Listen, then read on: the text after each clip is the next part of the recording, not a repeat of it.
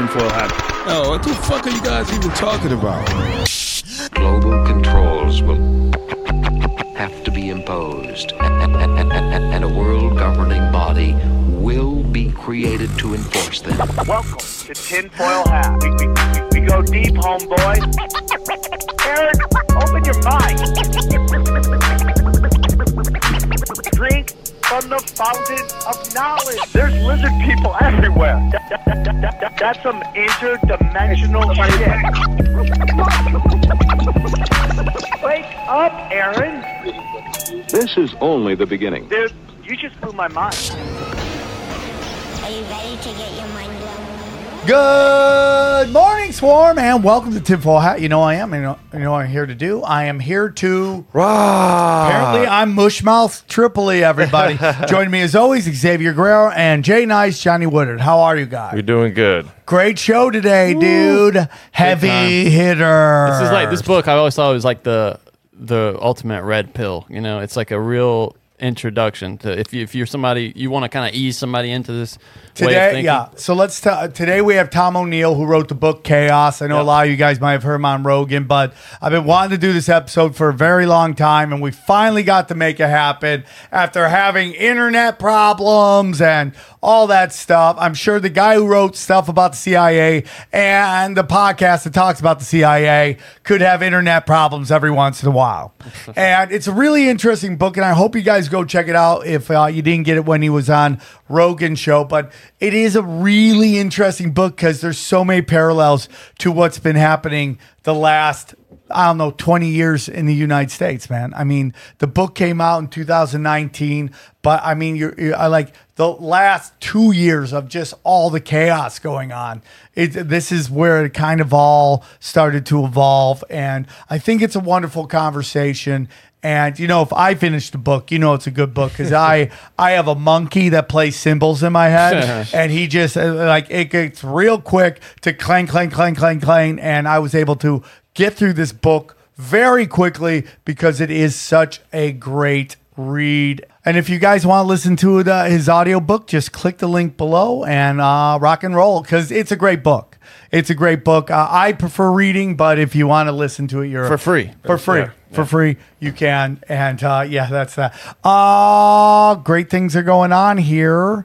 Great things are going on. Big weekend for the Tinfoil Hat Comedy Tour. We are in Aurora. So if you're in the Chicago area, come get weird with us. Somebody says it's not that close, but it is what it is. Okay. So we're in Chicago. This is as close I'm going to get to Chicago is Aurora, Illinois. First show almost sold out. Second show got some tickets for Swarm Tank. That's where we enter. We answer your questions. Now, Float Fest is coming. According to the thing, you can go to Float Fest for free. Free. There's some free tickets, but there's also VIP tickets. So go check it out. It's gonna be it's the second annual Float Fest. Eddie Bravo, Xavier Guerrero, myself, uh, Tino Sanchez, Reed Becker, all gonna be there. And then May 4th, go check out Comedy Chaos live at the comedy store. Grab your tickets now. Uh, we're gonna have a uh, we're gonna have one or two more comics. Should be a banger as always. And that's at Laguna Niguel on May 11th. Uh, anything else? Would you guys got any live shows coming up? No, no live shows as now, but uh, dude, I'm gonna be there May 4th. It's gonna, your lineup is crazy. It's gonna be Your lineup is crazy. And it's only getting better. Yeah, Uh, so buy your tickets dude, now. It will sell out. No, I I'm mean, very it's comedy excited about chaos, it. known shit. And, and uh, Broken Sim. Uh, did yeah, we, we, we were going to record another one this week. Yeah. Uh, there's going to be a new one on YouTube too. Uh, Oh. Check it all out. Actually, for anybody who wants to know, tomorrow live, we don't smoke the same from seven to nine. We have Hibbler on. oh, look it's- his new you. doc, his new Yeah. doc just dropped. Yeah, it just Oh, I heard dropped. we make an snap. appearance in that. It's- What's someone, that? Someone sent me a message that we have. Uh, We're in it? that's what somebody said. They said I Oh. enjoyed your cameo. and- Mom, I'm in a movie.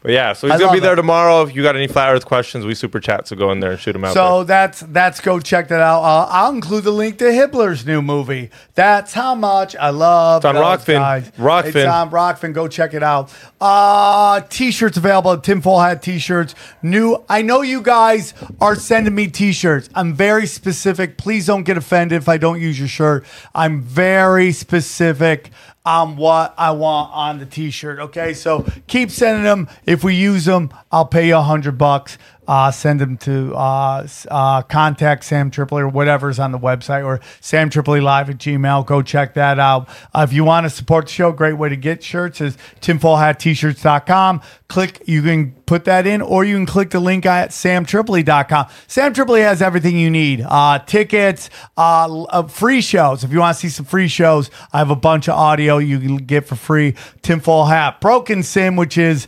basically I just go around LA and my life and look for danger and try not to die so you have something to hear about. It's uh it's basically the the taxi driver of of this reality. We call it the sports center of the broken simulation. Cash Daddies, Tinfoil uh broken, excuse me, Cash Daddy's financial show, Punch Drunk is a sports show, and then Union and the Unwanted just dropped a new one about food and growing your own food. And then from the vaults of Conspiracy Social Club and uh, Zero, my spiritual podcast. Go check it out, man. I'm telling you, these shows are really important, and I think you should go check it out. We have uh, some premium content for you at Rokfin, R O K F I N dot com. Just go check it out. That's R O K F I N dot com. $10 gets you everybody on the website. You can watch all of this content. It is the Netflix of content creating, premium content. Go check it out. Today's show is brought to you by our friends at Athletic Greens. Okay, listen, I take Athletic Greens because I love the energy, the vitamin, and the boom I get every morning. Okay, with one delicious scoop of Athletic Greens, you're absorbing 75 quality vitamins, minerals, whole food source superfoods, probiotics, and epigens to help you start your day right. Okay, the special blend of ingredients supports your gut health, your nervous system, your immune system, your energy, recovery, focus, and aging. Okay. It is all things, okay? It's lifestyle friendly, all right? Whether you eat ke- ke- keto, paleo, vegan, dairy free, gluten free. It's got it. Okay. Tons of people are taking some kind of multivitamin, and it's important to choose one with high quality ingredients that your body can actually absorb. Okay. It's real. Just check out Athletic Greens, got over 7,000 five star reviews. Okay. Right now, it's time to reclaim your health and arm your immune system with convenient daily nutrition, especially heading into flu and cold season. It's just one scoop on a cup of water a day. That's it. That's it. No need for a million different pills, supplements to look out for your health anymore. Okay, it's real simple. Make it easy. Athletic Greens is going to give you one free supply of immune supporting vitamin D and five free travel packets with your first purchase. All you have to do is visit athleticgreens.com slash tinfoil. Again, that's athleticgreens.com slash tinfoil and take ownership of your health and pick and pick up a daily nutritional insurance. Is there anything else, guys? Is there anything else? Nah. Hibbler's got his new show on there, uh, his new movie on there. Please go check it out. Uh, guys, enjoy this episode with Tom O'Neill and about his book, Chaos, about the Charles Manson murders and everything that led up to that and the role of the CIA in it. It's a wonderful book. Check it out. Enjoy the interview. We go deep, homeboy. Aaron, open your mind. Drink from the Guys, okay, let's get into it. Super excited. Uh, against all odds, this episode happens. We're very excited to have him on. This has been one of my dream episodes. I've been wanting to do this for a while, and you know, the podcasting gods finally relented and let it happen. I'm very excited. Uh, he has written one of the best books out there. Uh, I loved it, and it's a thick book, and I I got through all of it, and it was great. The book is called Chaos: Charles Manson, the CIA, and the Secret History of the '60s. Please welcome to the show, Tom O'Neill. Tom, how are you? Pretty good now, Sam. Now that I can hear you crystal clear, clear it's great. Thank you so much for joining us, and thank you so much for putting up with our, our tech difficulties. And, uh, you know, I'm glad this is finally happening. And I love your book so much, Tom. Thank you. Um, Thanks. Tom, real quick, is there any websites or anything social media you'd like to push so that uh, our, the listeners can find you? yeah, yeah. I kind of compile a lot of documents, photos, and audio and video stuff related to the book on Instagram and Facebook. I always forget the name of the Instagram. Uh, I think it's called Chaos Manson or Chaos the book. As you can see, I'm not the best with uh, IT shit or Yeah, yeah. It, it's totally fine. It's most of it's toxic anyway. Oh, it's called. It's called. Yeah, if you just go to Instagram, it's called Chaos Charles Manson. That's one word. This is a great book. It was given to me by my friend. Uh, he bought it for me, uh, uh, Tino Sanchez, and he's like, "You got to read this book." And man, it is a well written, of you know, I mean, deep dive into a time of change in uh, in the United States. And you know, we just Gee, had yeah. lost Kennedy, and here we start to see like this this really chaotic time in America. I mean, giant leaders being assassinated, uh, you know, psyops on psyops on psyops. And, you know, the book itself, it was like, it uh, took a miracle to get done, kind of, you know, based on what we read. And just you kind of moved forward even when the powers that be kind of wanted to not do it, right? Is that is that true? Can you tell that- us how the book c- came to be? There were lots and lots of obstacles, from lawsuits to kind of physical and verbal threats, and uh, there were many, many times I never thought I was going to be able to finish, but everything kind of fell together. And around 2017, I got a collaborator who was fantastic. And once uh, we got away from a, a publisher who was suing us, the first one sued me for, I guess they wanted the book and they got impatient. Uh, and there were just so many, so many problems. So some days I still can't believe it, it ever did come out, but it's out there now and uh, pretty happy with it. So, uh, I mean, the, the- you know, the Charles Manson murders shock the world.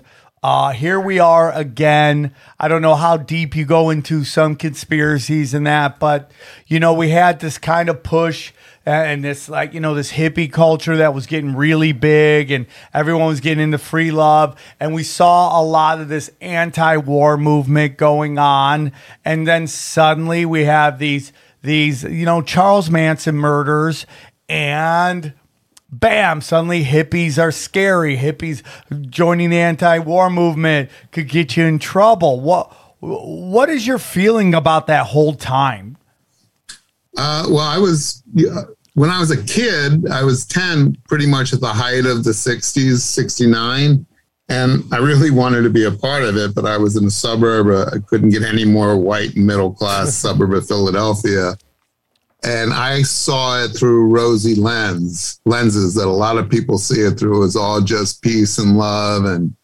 uh, you know trippy colors and great music and stuff. It wasn't until I began this book in 1999, so about 30 years after the events, that I realized there was a much deeper kind of undercurrent of, um, you know, violence and real evil, real malice. And uh, at first, you know, when I began the book, I thought it was just, you know, drugs impacting this culture and screwing with people's heads. But then I eventually, and this is where the book got crazy, was um, kind of followed a, a, a, crumb trail that led me to these intelligence groups uh, from our own federal government that were um, infiltrating the 60s kind of anti-war left-wing movement and provoking them to commit acts of violence for their various uh, for their various reasons. And I wasn't the one that discovered this. You know, this was all found out first in about 1973 or 74. Um, one of the programs was exposed. It was called COINTELPRO. It was an FBI uh, secret operation to pretty much go after, again, anti-war movement, Black Panthers, Black radicals, and set them up to commit crimes, to give um, law enforcement a reason to arrest them, but also to commit crimes that would uh, allow law enforcement to engage in a gun, ba- gun battles with them and also to pit rival groups against each other. Um, the files for this operation were obtained by a, a group in 73, 74. They, they robbed the archive of the FBI, one of the off base, off campus archives. So COINTELPRO was exposed in 74. I mean, there were public records of uh, congressional hearings into it. Then there were two other programs that were um, discovered a year or two later One was called Chaos, which was run almost identically to COINTELPRO using agent provocateurs, except they were CIA agents instead of FBI agents. And again, they would take informants either from within the groups, people who were released from prison just to infiltrate the groups, or even agents who would disguise themselves depending on the group. You know, if it's left wing anti war group, they might disguise themselves as long haired hippies. If they were, um, oh, sorry, I just got to get rid of this one thing. If they were uh, a black militant group, then they would have black agents or black informants, criminals, uh, provoke and, and do all kinds of things. And the third, the third agency was called, or the third um, kind of operation was called Operation MK Ultra, which was different but also blended in. And MK Ultra was begun much earlier, 1948, 49. It began as Artichoke, Bluebird, and then evolved into what was called MK Ultra in 50, 52, 53. And that was a brainwashing program where citizens of the United States were tested or, or being experimented with without their knowledge using all kinds of things, but principally LSD and other drugs to try to create people who the ultimate objective was to create programmed assassins. So all of this stuff kind of came together in this pot, this in 1967 Haight Ashbury district at the same time that a guy named Charlie Manson, who was then 32 years old and pretty illiterate and pretty kind of a small time com, who had spent about half of his life at that point in federal reformatory schools as a kid and then in federal prisons as you know um, a felon who committed small time crimes. He emerged into all this and then within about three or four months transformed into this monster that we all heard about or found out about in 1969 yeah. after a series of murders had been committed here in Los Angeles that were just horrific. So yeah. I try to weave all these threads together in this book. And like you said, it's a deep dive and it took a hell of a long time. And uh, if people read the book, they find out why, because it's a whole lot of information to try to parse and figure out what's important and what isn't. But that's kind of in a nutshell, I hope, an answer to your question. It was a great answer. Yeah. And uh, it is a great book. And, you know, I have ADD or whatever. It's like, and man, you just find yourself just flying through this book. It keeps you. It, it captures your imagination, and and it's a great read. And anybody, I'm telling you, if you love this show, it just fits right into exactly what you're looking into. And you know, again, I have my own beliefs about, you know, we see like end of World War II, we see, uh, you know, uh, the CIA make big changes. Uh, we see, you know, a lot of stuff going on with Nazis being brought over here. We have a change of uh, from the OSS to the CIA and what that involves and the mind games that they brought. Uh, brainwashing and all that stuff.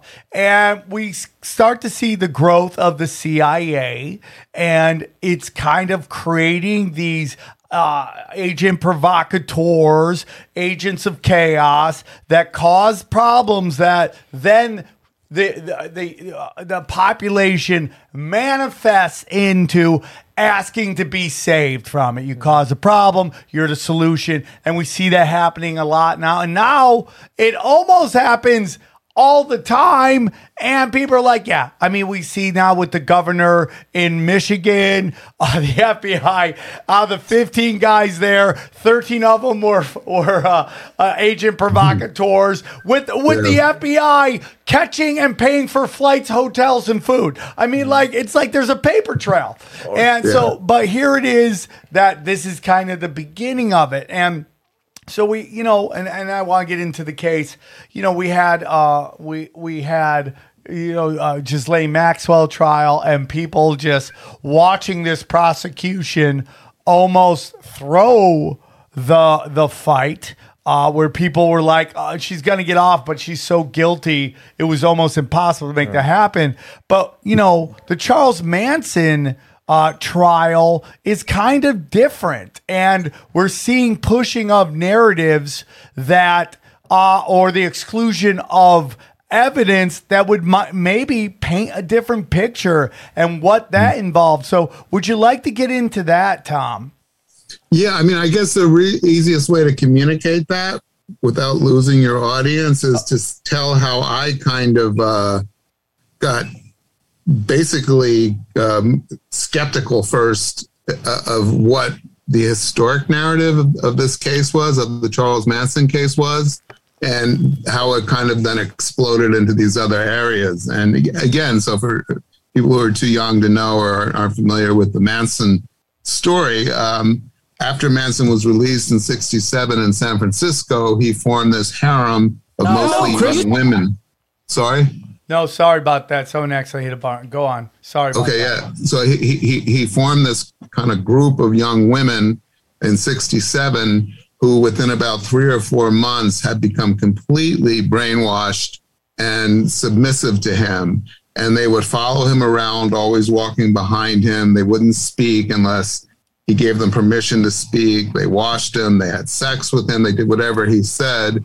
The end of 67, early 68, they migrated from San Francisco down to Los Angeles and basically lived in a series of places where they were isolated and cut off from the rest of the world. Most uh, prominently at a place called the Spahn Ranch, which was um, in deep in the valley, San Fernando Valley, about 40 minute drive from downtown or from Los Angeles. And there, the group kind of grew and grew to include some men. There were about 30 or 40 people who, by 1969, the summer of 69, uh, a bunch of them were dispatched by Manson to the home of Sharon Tate. They, the officially narrative is they didn't know who lived in Sharon Tate's house and at the top of Beverly Hills. Uh, it was just chosen by Manson because it represented two things. It represented the Hollywood elite, which Manson felt had rejected him. He had wanted to be a musician.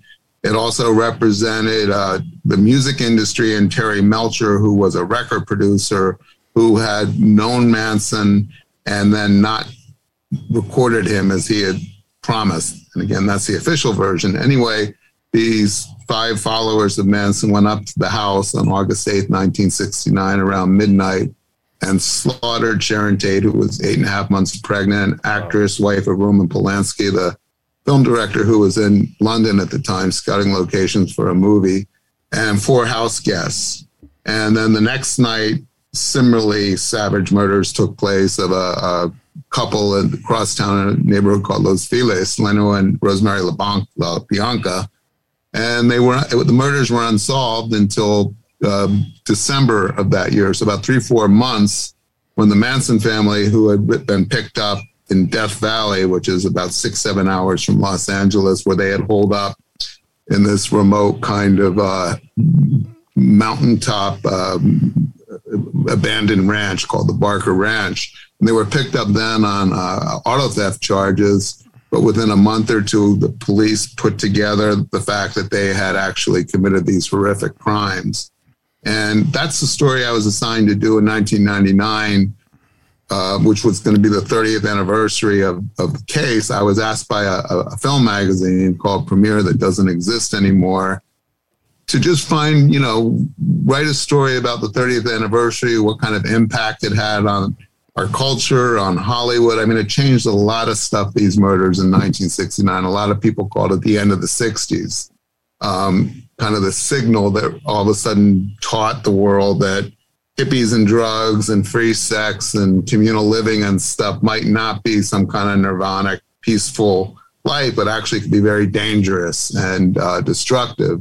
So when I started looking into this case for what was supposed to be a three month magazine assignment, I discovered that there were secrets and, and, and hidden truths that had never been exposed. And the reason I found it out and nobody else did for 30 years is I got access to people. It took a lot of work and a lot of time, critical witnesses who had testified for the prosecution. And all of a sudden, the whole official narrative started crumbling. And I discovered that a lot of what had been told or testified to at trial and then published by the prosecutor, a man named Vince Bugliosi, later in a book called Helter Skelter, which to this day is the best selling true crime book of all time, was basically a lie a sensationalized story. The people who killed the victims were guilty and should have gone to prison for that. But what wasn't known was that they, they were manipulated, provoked, and uh, that Manson had kind of been used by these agencies. I actually should stop here and say I don't prove this definitively. It's a circumstantial case, but I think the evidence is overwhelming that it's what happened, that in the end, all of this was done by design to do exactly what the murders accomplished, which was terrify the populace of hippies, you know, uh, people that look like flower girls and hippie boys. They were actually boogie people and dangerous and uncontrollable. And if you look into the history of COINTELPRO for the FBI and chaos uh, for the CIA, which there's actually not a lot of records. Every, it was both of them were illegal operations, and all the records were destroyed. But the agencies had to admit to some of it, and some of the stuff has come out. I'm hoping my book is going to bring out more information um, because I've, uh, among what I found out, opens doors to a lot of other crimes and cases. I don't know about now. I, I, really stopped in the early 70s, but it looks like a lot of stuff that we thought happened, say, more innocently or less uh, with, without any kind of connection to government agencies might not have happened that way. Uh, one that's known, that's pretty known, is that the Grateful Dead was given LSD throughout the whole tour. Every, well, they were the uh, CIA's. The guy who made the CIA's acid was Mm-hmm. basically Owsley. Owsley. he was out. That's- They were the house band. Yeah. They were his house band. Yeah, yeah. And- you know, I don't really go into that in my book, um, but it is something that uh, I, uh, I'm considering doing a follow up, and I've gotten a lot more information about what was happening with the dead and the Haight in Yeah. 66, 67, and um, the fact that they were being monitored at the time and it was at their first concerts, you know, their Yeah. bands and, and whatnot, um, at the Fillmore and, and in the Mm-hmm. park there. The, the, the CIA was actually the ones who were distributing the LSD Yeah. to the kids. All right, guys, I want to tell you about our new friends at Joy Mode. That's right, Joy Mode. Got Johnny, how many times have you been at the gas station and looked at some horrible brand of erection pills, which has an animal and then some number next to it, right? So Pretty like, much every time I'm at a gas station with you. Yeah, I'm Yeah, looking right at them. Yeah. Gorilla 5000. I don't even know what the 5000 means. What does it mean? I don't know. Well, guess what? Joy Mode is here to save the day. Whether you're happy or unhappy with your performance in the bedroom, why not perform even better? Joy Mode Sexual Performance Booster is like a pre workout for, but for sex, okay? Joy Mode makes natural and science backed sex wellness products for men. Their sexual performance booster is like a pre workout, but for sex. Come on. The sex performance booster is designed to support erection quality and firmness, dude. Rock hard boners and get that sex drive going. Want to spice things up in the bedroom, boost your sexual performance, and do it naturally without nasty prescription drugs? We have a special offer for the tinfoil hat swarm. Okay. Go to usejoymode.com slash tinfoil or enter tinfoil at checkout for 20% off your first order. Okay, that's U S E J O Y M O D E dot com slash tinfoil. Okay, that's usejoymode.com slash tinfoil for 20% off your first oil. Thanks, Joy Mode. Hope you guys get in the mode of joy by jo- by using Joy Mode. Enjoy. My whole theory is like I get very nervous when anything is labeled culture, hippie culture, black culture. These things to me tend to bel there tends to be a hidden hand. Feminist culture that seems to have a hidden hand to drive uh, a certain segment of the population a certain way. You know, first you had everybody moving into drugs and what drugs and what acid it does to your brain and all that stuff, and then we have everybody's starting to get to anti-war with what's going on in Vietnam, and they can't have that. So now, if you demonize the, uh, the, The hippie, hippie culture. Now people are less likely to engage in that. And I, I also believe this is around the time, uh, I know that the Vietnam War ended around 75, right? But, you know, you see later on, you see the movement to take money out of school systems and to corrupt the public school system because I also believe people are getting too smart. The population was starting to understand what was going on and they were getting very nervous about that. So they bombarded all these different segments of society with drugs. Um, the DA, there was a. I, where do you want to uh, get into? Because I really want to talk about uh, the manipulation of Manson and what Haight Ashbury, Haight Ashbury represented. Because as I was reading your book, Tom, I was like, oh, they turned Haight Ashbury into a free range psych ward. Yeah, Uh, it was- It was basically a giant laboratory in which they were they allowed these these I hate to call people lab rats, but just for the sake of the conversation, these lab rats to move freely, and they were able to monitor them through these free clinics, and they were able to see what was going on and all that. Would you like to get into that? Yeah, yeah. I mean, central to what was going on in the Haight uh, in 1967, um, that was 67 was called the Summer of Love by the media, and uh, it was the summer that uh, uh, I can't remember how many hundreds of thousands of kids kind of uh, migrated to the Haight to be a part of this new scene, this new peace and love and anti-war scene, and prior to that in 65 66 these young doctors internists in, in the Haight were experimenting with um, drugs and their uh, impact on people who lived in group situations and close situations using rights, rats and mice injecting them with um, uh, amphetamines and then giving them lsd to see how the ba- behavior could be controlled.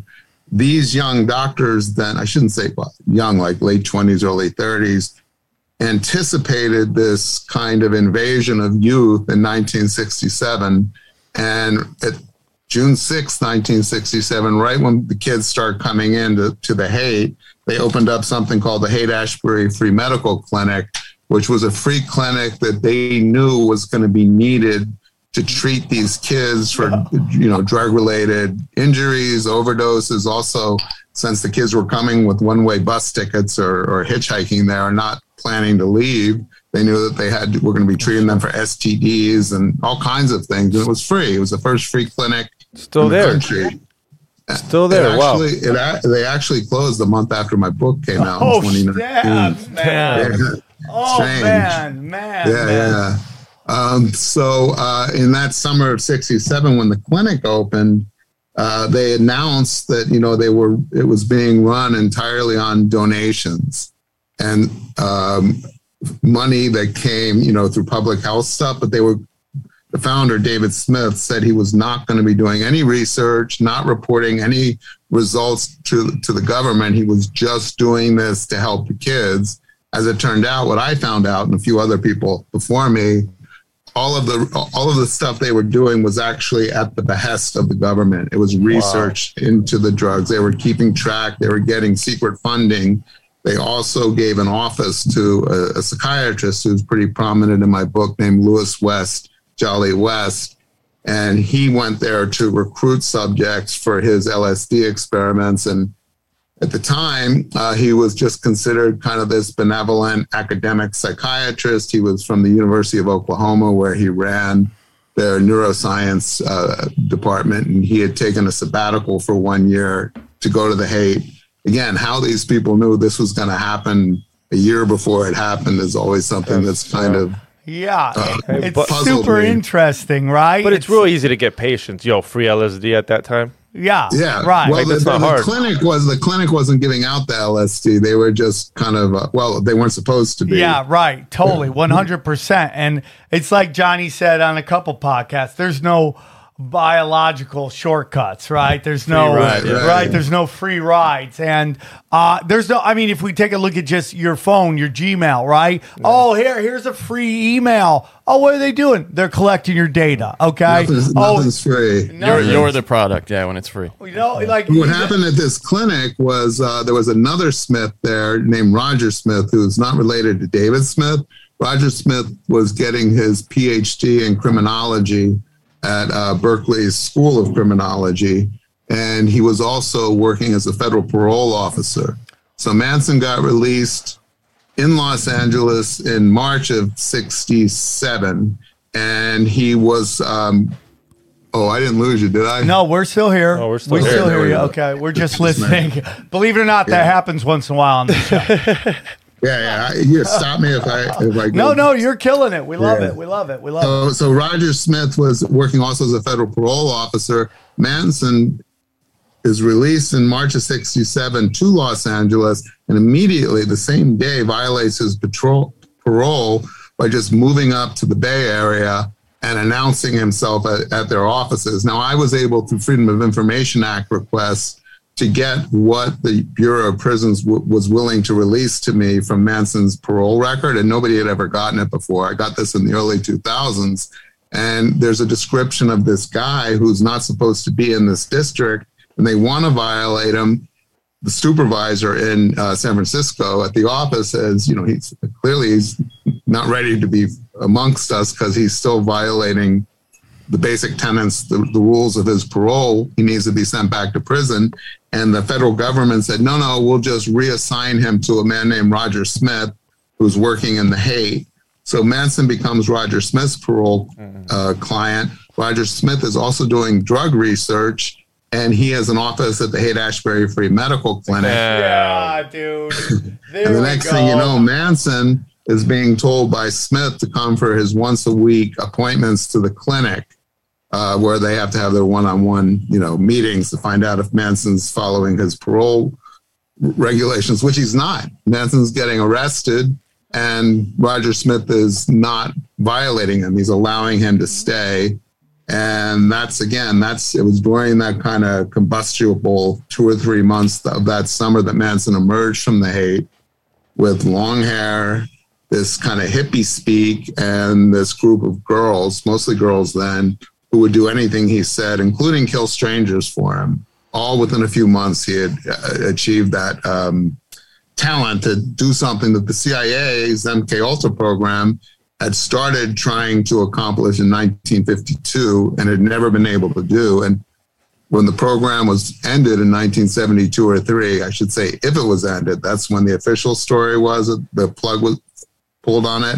Uh, they said they never actually accomplished anything. I, I think that's wrong. I think they accomplished a lot and just never shared it with us. I completely agree with you. And, you know, if we just take a look of like throughout time, uh, since then, we've seen, you know, lone gunmen. Then we find out there's like all these, you know, files on him. They've been tracking him. They never, they never did anything about it. They actually helped him get out of situations because that is, you know, there's all the stories about the 9 11 hijackers where they were Yeah. tipped off early, stuff like that. If that's even a, a real narrative. But so you, so what we see here is like, we, you know, with our phones and all that stuff, we, we have the collection of data.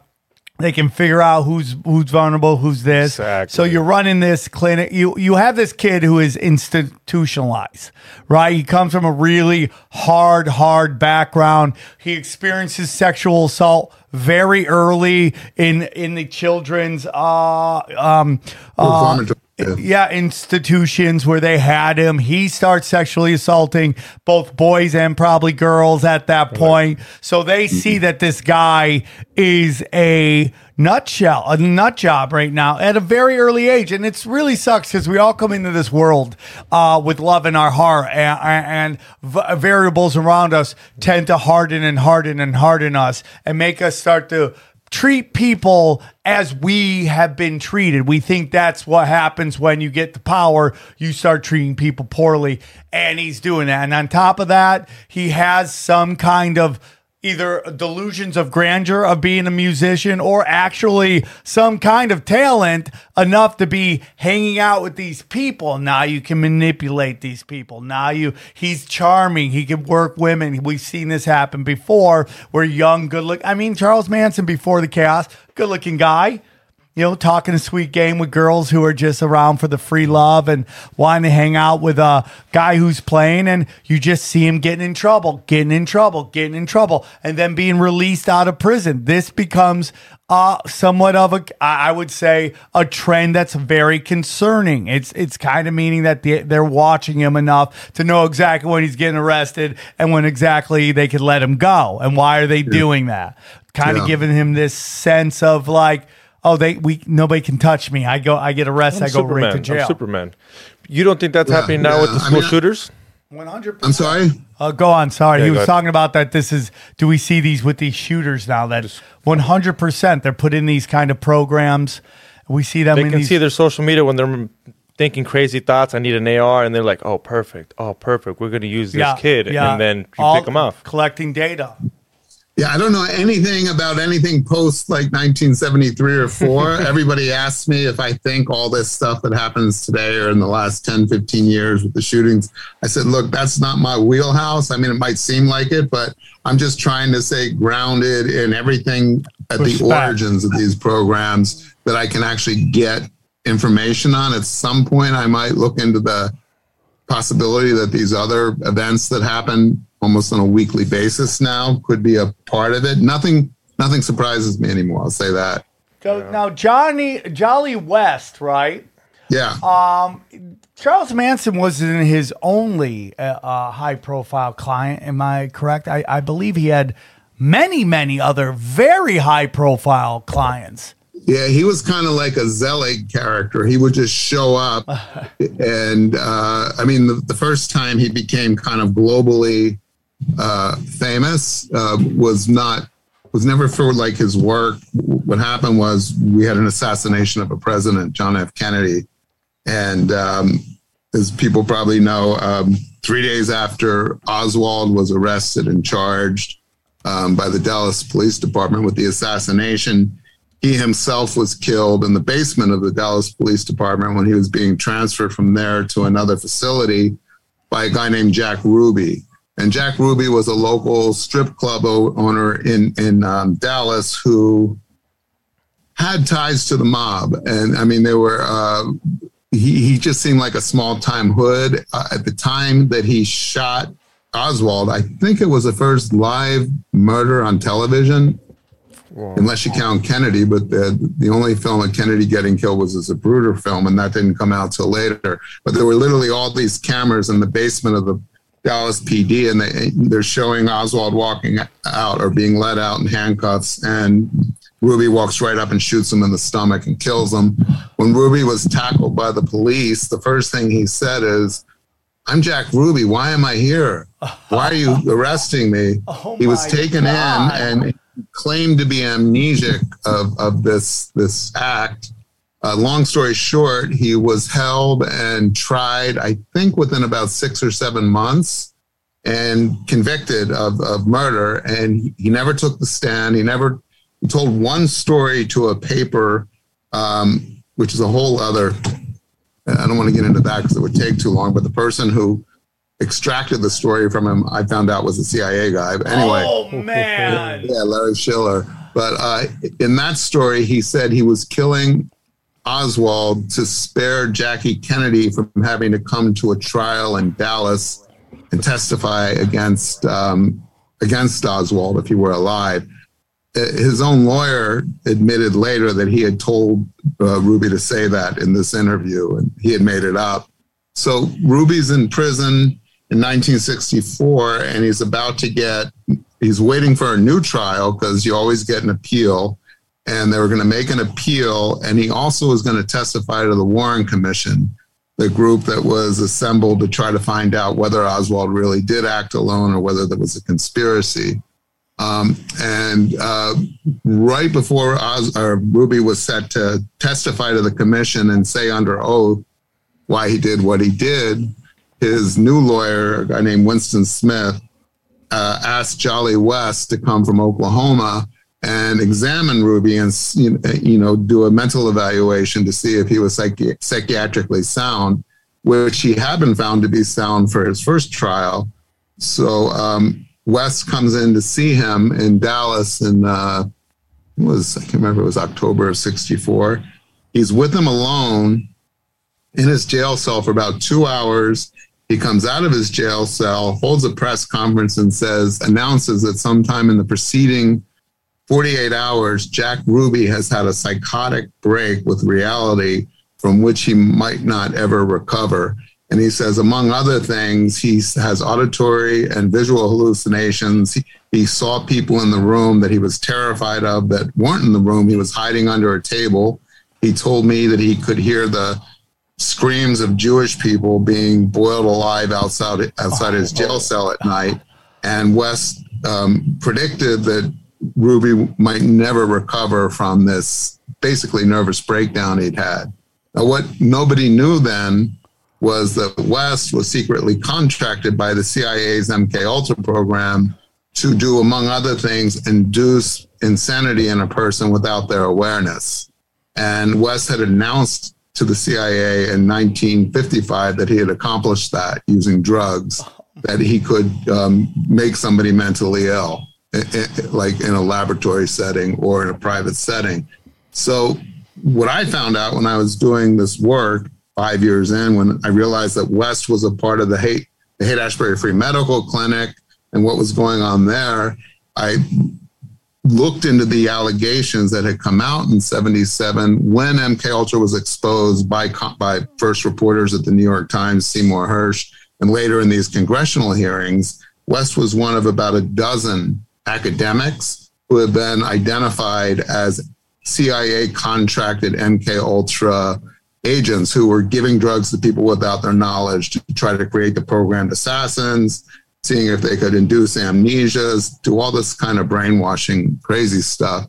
West was on the front page of the New York Times and, and charged in the paper as being one of these agents. He told the New York Times in 77 he had been approached to do it and turned them down. He said, he, I thought it was ridiculous. I've never done anything like that. So West at that point was at UCLA, where he ran the psychiatry um, department there and their neuroscience institute. And until he died, I think in 98 or 99, he died the same year I got this assignment, 99. Every time somebody accused him of being part of the CIA program or MK Ultra, he would vehemently deny it and threaten to sue them. After he died, and when I stumbled upon his kind of fringe role in the Manson um, life, the life of Manson in 67 and the Haight, I went to UCLA, where he'd been the last 25 years of his career, to see whether or not he donated his papers, which often happens with someone like him. And they told me he had, and they were there. They hadn't been processed yet, meaning they have to go through them and make sure there's nothing in there that violates, especially with doctors, uh, patient confidentialities. So it took months, but they started releasing a box at a time, a box at a time. And I started going to the library, to the special collections department and going through the files. And, you know, they've got cameras on you. There's only 12 people in the room. There's a monitor because you never know what can be in these archives that people will steal. Again, long story short, I know this has been too long. No, but, it's um, great. I mean, we're good. listening, dude. Yeah. I mean, It was like looking for a needle in a haystack. I just felt like, and again, it was complete intuition that there was something in there that was going to show that West had, in fact, been a part of this program, even though nobody ever was able to charge. I mean, to, he, he, he was never even investigated for it. Once he said no, nobody followed up and said, well, wait a minute. You were, you know, with Jack Ruby the day he went crazy, et cetera. Well, I found documents, first a few, and then about, I think, 30 or 40 altogether. And it was correspondence between Jolly West beginning in 1953 and Sherman Grifford, who was the was the head of the MK Ultra experimental program. His real name was Dr. Sidney Gottlieb. He used Sherman Grifford as a cover name. And there were letters between West and, and, and Gottlieb that began in 53 and went all the way through the end of the 50s. that uh, basically described the exact kind of illegal experiments that the CIA later admitted to, but there was no actual paper record because they destroyed everything. These were the most intact records of, exper- of MK Ultra experiments.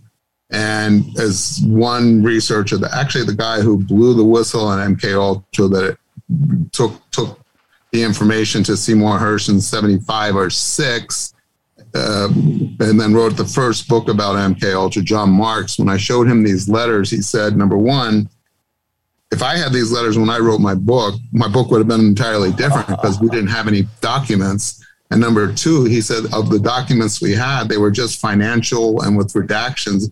He goes, this is like a blueprint for the entire program. And these are definitely authentic. Everything in here is what they were doing. So I found out that West had, in fact, lied to the press all those years and uh, that there was a paper trail showing that he was doing exactly what the CIA was trying to do. And in close proximity to Jack Ruby, when Jack Ruby lost his sense of reality, Jack Ruby did testify to the Warren Commission about three or four months after West had probably given him LSD in a combination with another drug and they had to stop his testimony because he was rambling, incoherent, and uh, they never used it. And then he died mysteriously a year later of a quick acting cancer.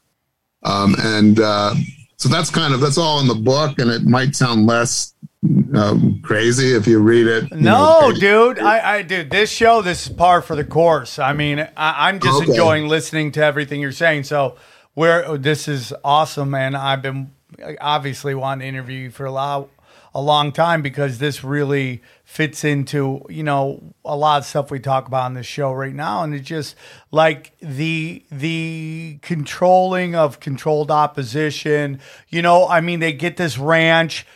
Things are going on out there all the time. LAPD won't investigate. LAPD won't arrest them. People are talking about people going missing, cars getting stolen, all this stuff. Nothing's happening. It's almost like they're trying to create a power keg that can explode when they want to pull the trigger. Now, uh, Charles Manson starts like kind of making some headway into some of the big players in in the music at that time. I believe um, someone from the Eagles. Am I correct? He was like meeting some people from the Eagles and was No, no, the Beach, uh, the Beach Boys. The Dennis Beach Boys, there we go. Yeah, yeah, yeah. Neil Young actually publicly has admitted not only Yeah, um, being impressed by Manson's music when he met him in '68 and '69, but he even tried to get him an, an audition with uh, I think it was Mo Ostin at Universal Records. Um, and to this day, in his memoir, Neil Young wrote that he was not a bad musician. Uh, well, uh, uh, real quick before we get into what happened in Los Angeles, I also wanted to talk about the uh, introduction of crystal meth into Haight Ashbury and how speed was starting to become a really big thing in that area. So you had, you know, we we we had uh, acid and MK Ultra going on. They had uh, something called Operation uh, Midnight Climax. Uh, prostitutes would be bringing back uh, men in particular. What was thought to be possible double agents of intelligence, and they were dousing them with acid and trying to see if they could get them to talk. And that was a big thing. And that's along the lines of giving these Yeah. people drugs. And we see that a lot with the medical mafia, intelligence service, uh, medical procedures. Acid would be one of those being done to people without their permission and not without them knowing that they're participating in an experiment. And that was a big part of Haight Ashbury. You saw crystal meth coming in and you saw acid and this combination. Oh, that's the worst. Of kind of come together where people would be up for days. Now you're hitting them with psychedelics, and what can they control that? Can they break down their psychs, psychology, their psych, their their psyche to get them to do uh, whatever they want them to do? Yeah, well, it was interesting because, and, and I get into this a little in the book, but not as much as I wanted because it's really, really technical and scientific. And if I do the second book, which I think I will, I'm going to go a lot more into it. But um, David Smith, the, the person who ran the clinic, and these other uh, kind of peripheral scientists that were coming up there and supposedly administering healthcare for months at a time during the two or three first two or three years, but we're actually just doing research. they were trying to learn how to among the most important research they were doing starting in 66 67 was to learn why some people reacted to uh, lsd differently than others and i have these papers that they had done some of them were published in obscure journals where they literally say we're trying to understand why two people will be given the same amount of lsd in the same setting and one person will have a complete um, personality, radical personality change, and the other won't. And was it because of pre, uh, what do they call it, uh, pre-existing conditions in their in their psyche, or was it something uh, environmental? And they did all this research in the Haight on these kids to find out exactly how you could find the ones who would have a radical personality change. So, in other words, take one trip of LSD and be permanently altered to become kind of like someone who believes in visions and seeing Christ or the devil. And that's exactly what Manson did with his followers. Some of them he would try to manipulate and and try to give drugs to and they wouldn't they wouldn't succumb others did and this was exactly what the cia was doing through these doctors and Man- manson had mastered it and um, David Smith had written a paper called um, uh, called uh, what was it called? The psychedelic psychedelic. Uh, I can't remember what it was. I have it. Um, it's been too long since I did it. Psycho- psychedelic syndrome, and he believed that there was a pre-existing factor in a person's brain chemistry, and that you could determine through um, tests with LSD and other drugs whether you could trigger that to change a person. And Bugliosi, this is what's so kind of fascinating, is so Bugliosi, the prosecutor, gets the five Manson defendants convicted of murder. Um, they don't put up a defense, they don't testify during their trial, but after they're convicted, they have what they call the uh, death penalty phase, where um, the jury comes back, the defendants are brought back, and you hear testimony to decide whether or not they should get um, executed, which was legal in California at the time. It isn't anymore. So for like two or three months, they had psychiatrists coming on the stand who would examine Manson family members, testifying about whether or not they thought that they had killed these people of their own volition or whether they were manipulated by Manson, basically brainwashed. And the prosecution said that they were brainwashed by Manson, that he had somehow developed this technique to get people to do whatever he wanted to do. And the proof is in the pudding. Look, they all did it and they're not denying. They, they all admitted they did it during the death penalty phase.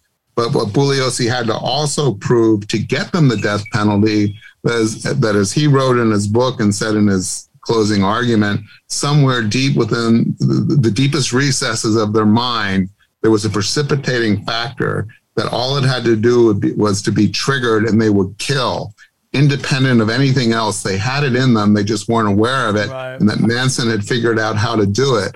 And it's almost like Bugliosi was reading from these scientific papers that were done by scientists who were actually trying to create people who yeah.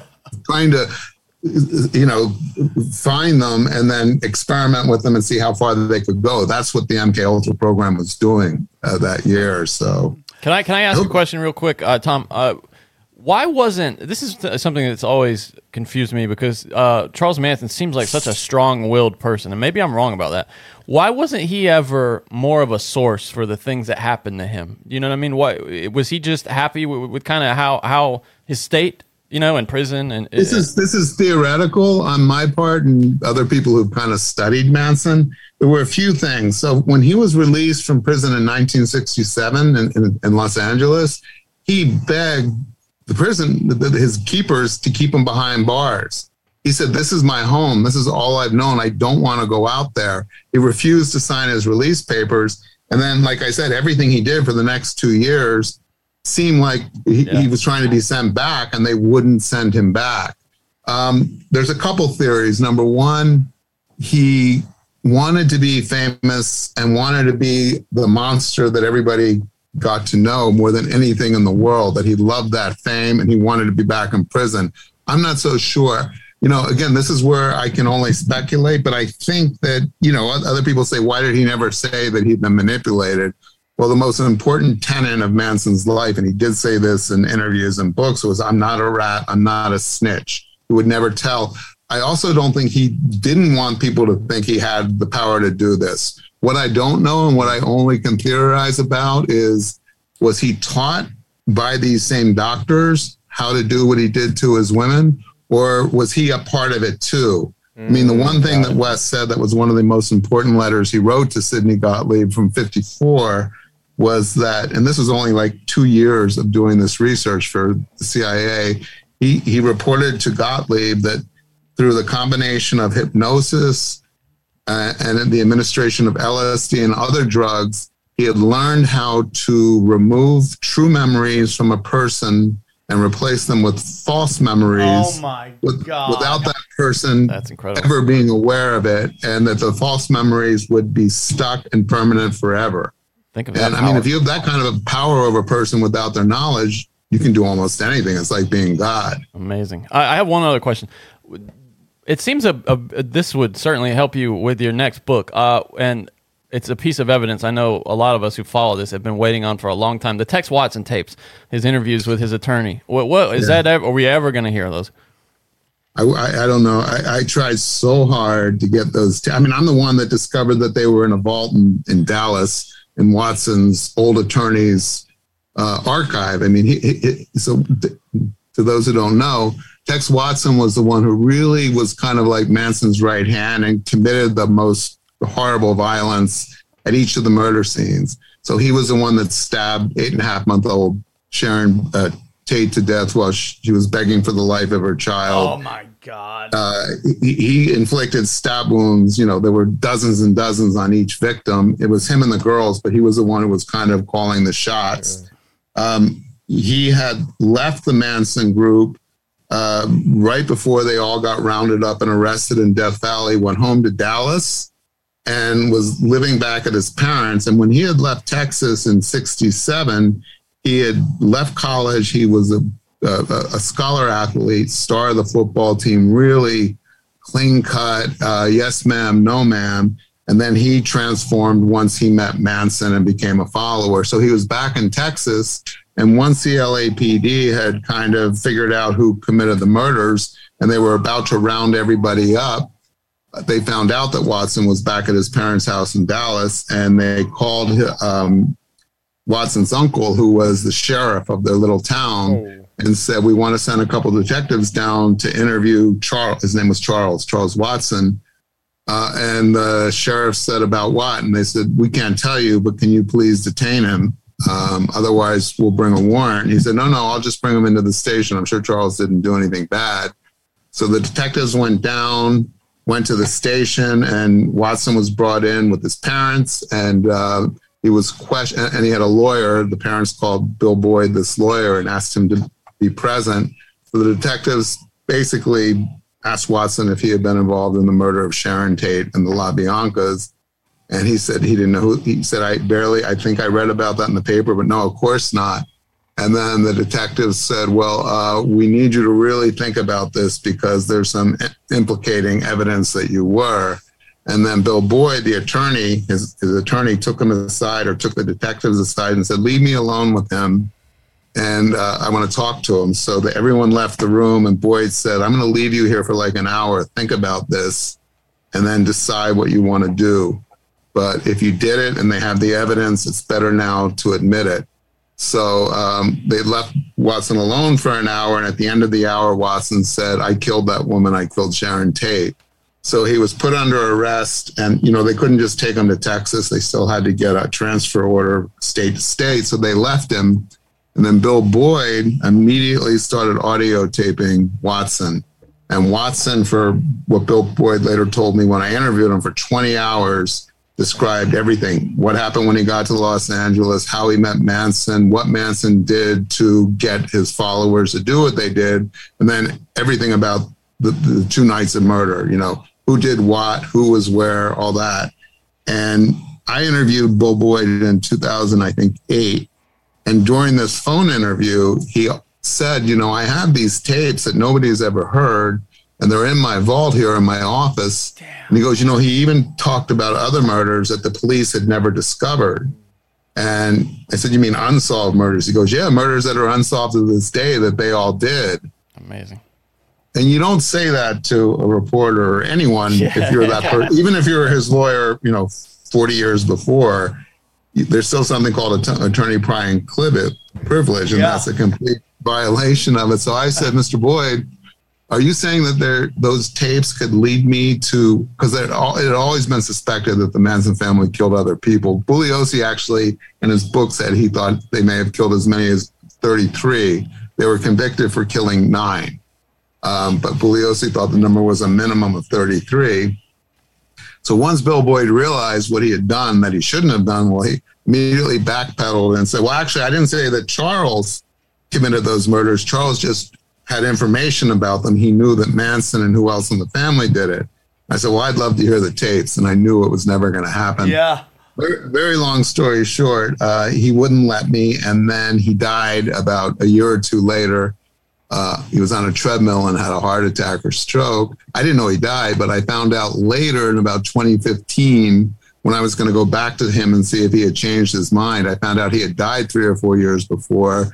So then I called his law firm and I found out the law firm had been dissolved upon his death and gone into bankruptcy. And those audio tapes were in the custody with all of his files of a bankruptcy, um, a trustee for a bankruptcy court. So for two years, I fought with her to try to get the tapes.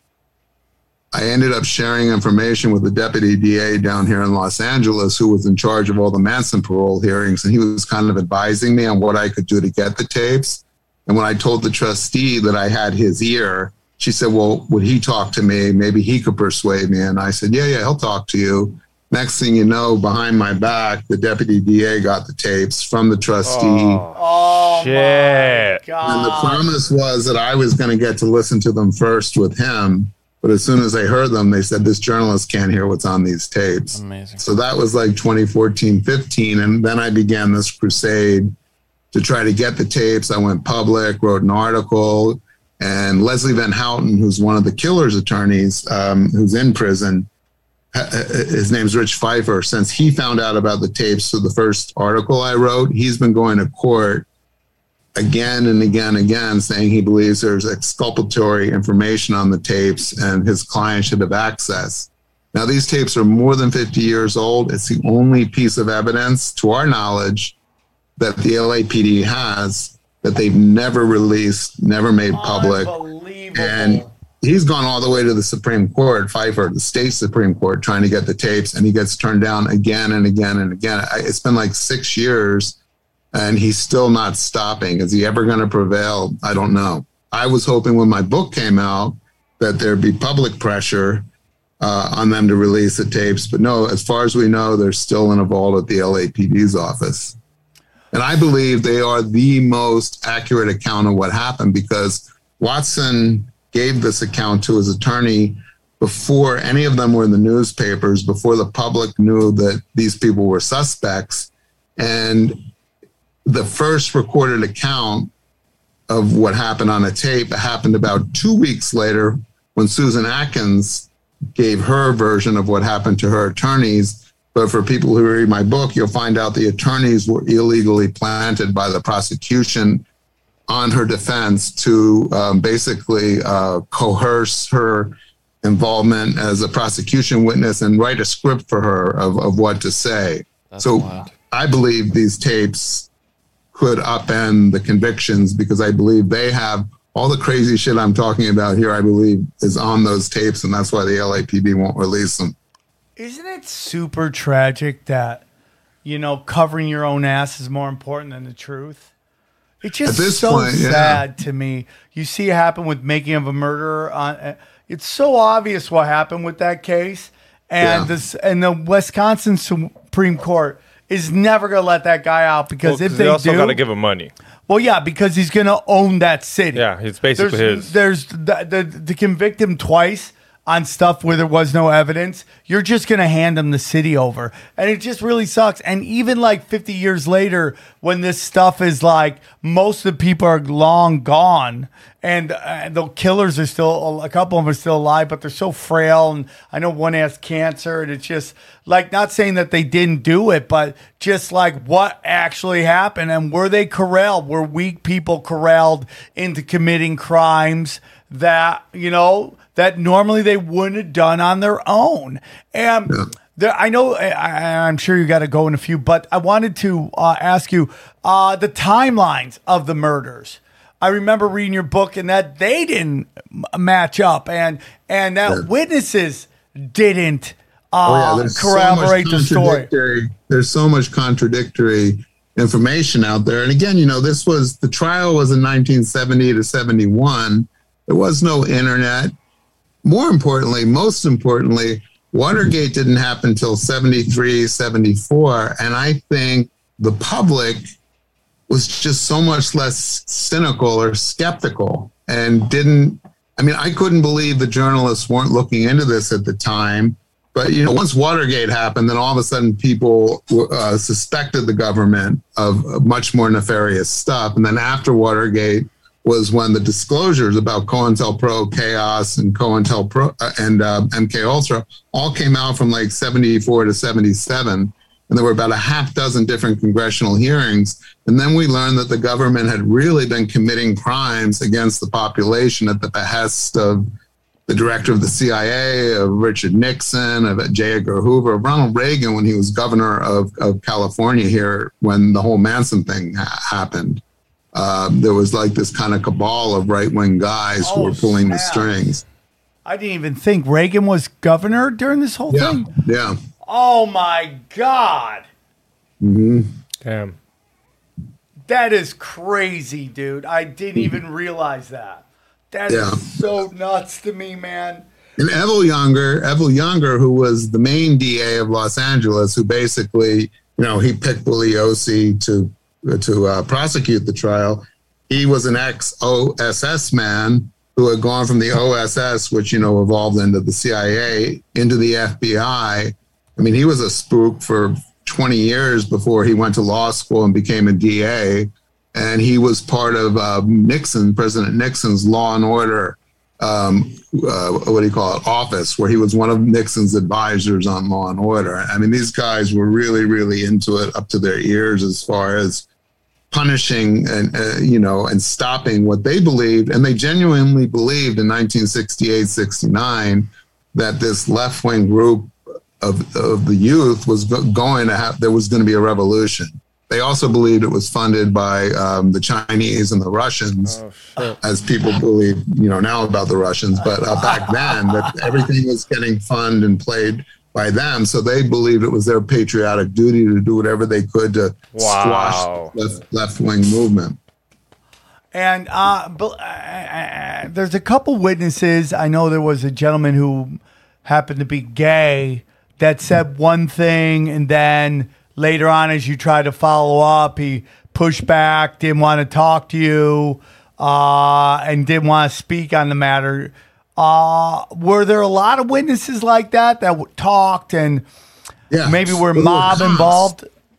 There were also cops who worked the case who gave me information, and then when they saw where it took me, and I came back to them for more, they kind of freaked out and panicked. uh, at least four that I can think of right off the top of my head who were so cooperative with me in the beginning and then told me not to call them anymore, to stay away, that I had gotten them in trouble. And these guys are already retired, but one of them I felt horrible about, Charlie Guenther. Um, he was um, he, one of the most revered sheriff's investigators. I mean, if you know James Ellroy, this great uh, crime novelist, uh, who writes about Los Angeles crime, Black Dahlia, uh, all, all kinds of books, had written about Charlie and said Charlie was the best cop in the United States, the best detective.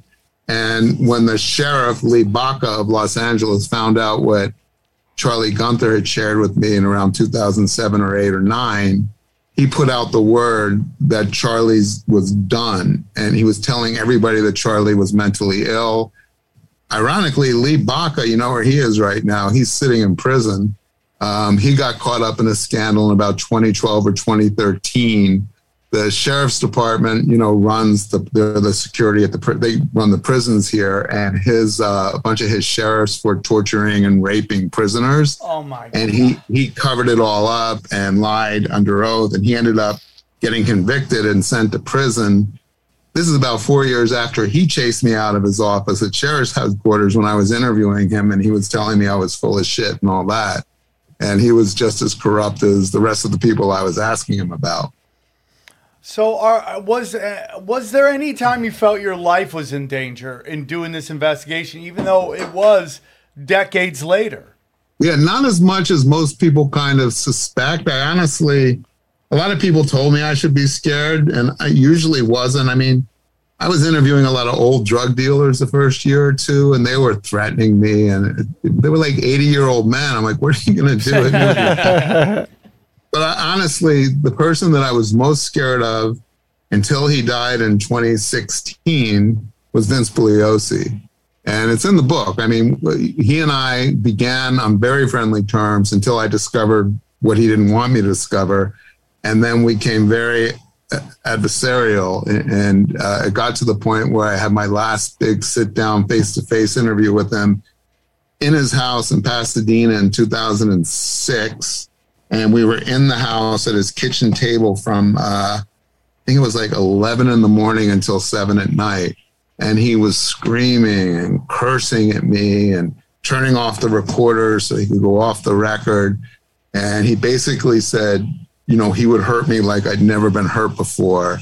Uh, and I said, "Do you mean physically?" Uh, he goes, "Well, you can figure that out on your own." Now, Bugliosi, I, I don't have time for it. What I found was even before he got this trial of the then century, you know, before the OJ trial, the Manson trial was the biggest trial in the history of California he had been compromised. He had, as crazy as it sounds, in 1966, his wife had their first baby, Vincent Jr., and Vince became convinced that the milkman was the father of the baby. so he started stalking the milkman and using the resources of the DA's office to follow and monitor the milkman. He was trying to prove that they were having an affair, and he called him a witness in a murder case. And long story again short was the milkman finally figured out who Bugliosi was and reported it to the DA's office and to his own attorneys. And they were shocked. And rather than turning Bugliosi over to the police, they offered to pay the milkman to be quiet and just go away. And they told Bugliosi, uh, the milkman wouldn't take the money. He just said, We want him to leave us alone.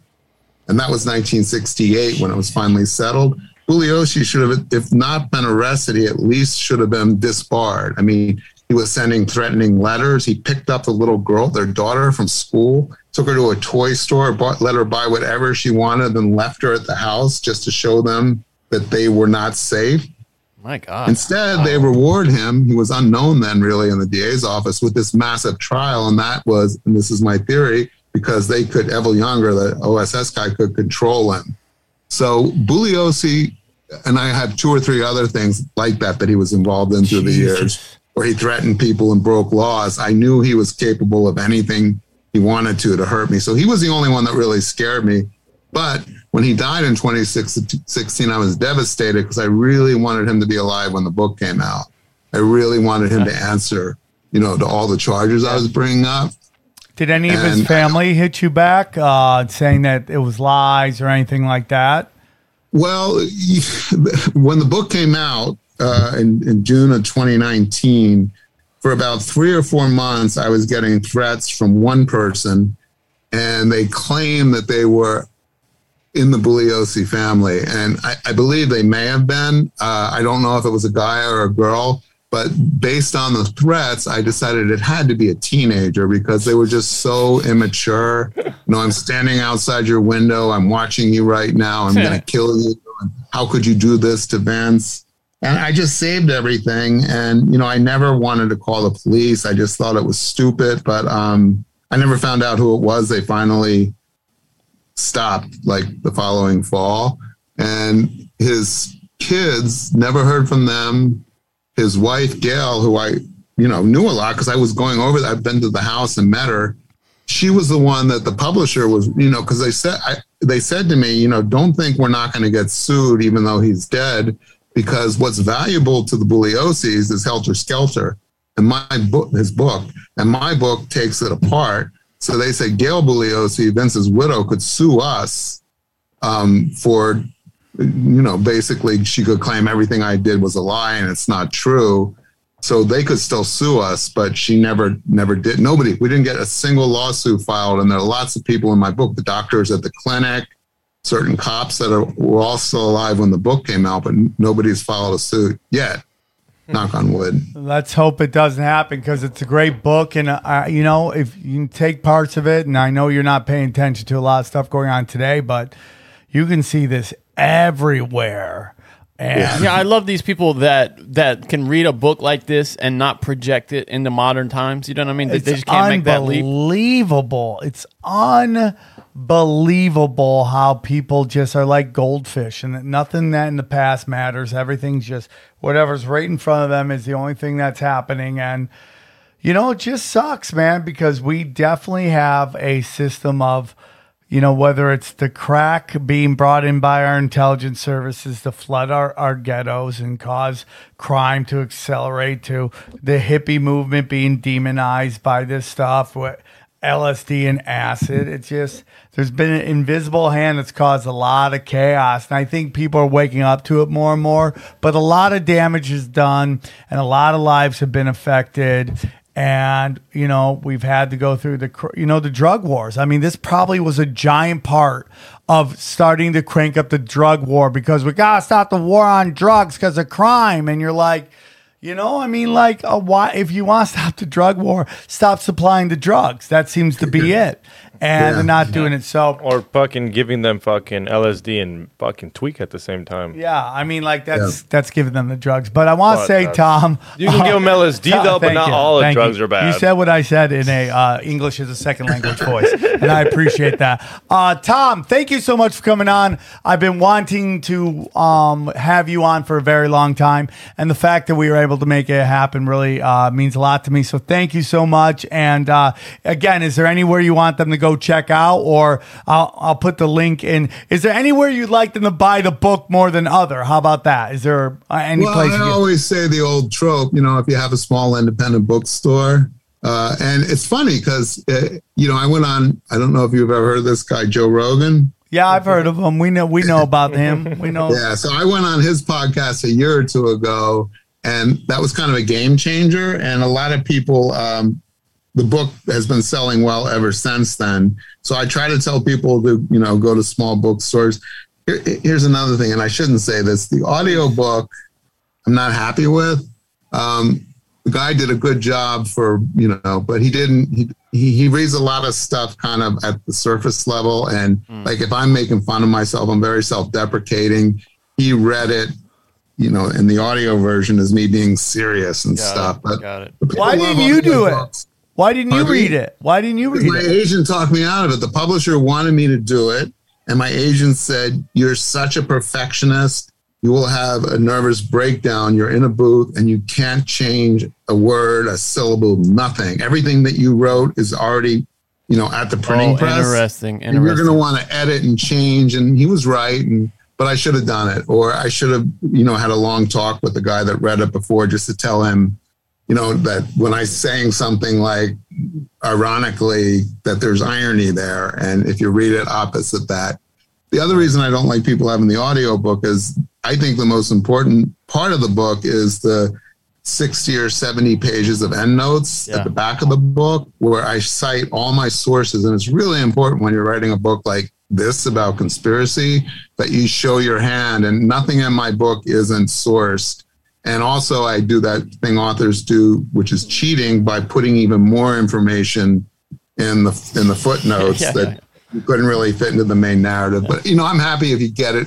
People love a lot of people have told me they love the audio thing, so it might just be my own personal weird lack of objectivity for something like that. But yeah, if they get the book, I'm happy. All right. And, yeah, and I like people going on my uh, my Instagram or Facebook because they, they can see documents, they can hear my audio tapes that I've done and snippets, and I have a lot of stuff that didn't end up in the book. And it's only stuff about the book and the case. It's nothing about me or my family. So Well, Yeah, it is an it. excellent book, and I loved it, and I I read it cover to cover, which is, you know, I, I buy a lot of books. I don't finish all of them, and I finish yours. So I hope people great, take a moment to read it and check it out. And you know, just like Joe Rogan, you're gonna get flooded with tens of people buying your book. So no, no, we'll get we'll get we'll get you a lot of people because you know they're pretty um they're pretty passionate about the show and they definitely like to go out and support all of our guests. So I appreciate you, Tom. I'm looking forward to your next book whenever that happens, and we will talk to you soon. Thank you so much for coming on. Thank you, guys. I appreciate it. You're the best. Guys, I hope to see you in Chicago this weekend. And we hope to see you at Texas at FloteFest. Go to samtripoli.com for all the tickets and everything like that. I love you very much. Thank you so much for your support. Hope you enjoyed the show, and we'll talk to you soon. We go deep, homeboy. Aaron, open your mind. From the fountain of knowledge. There's lizard people everywhere. That- that- that- that- that- that's some interdimensional shit. Wake up, Aaron. This is only the beginning. Dude, you just blew my mind. Tinfoil hat. Tinfoil hat.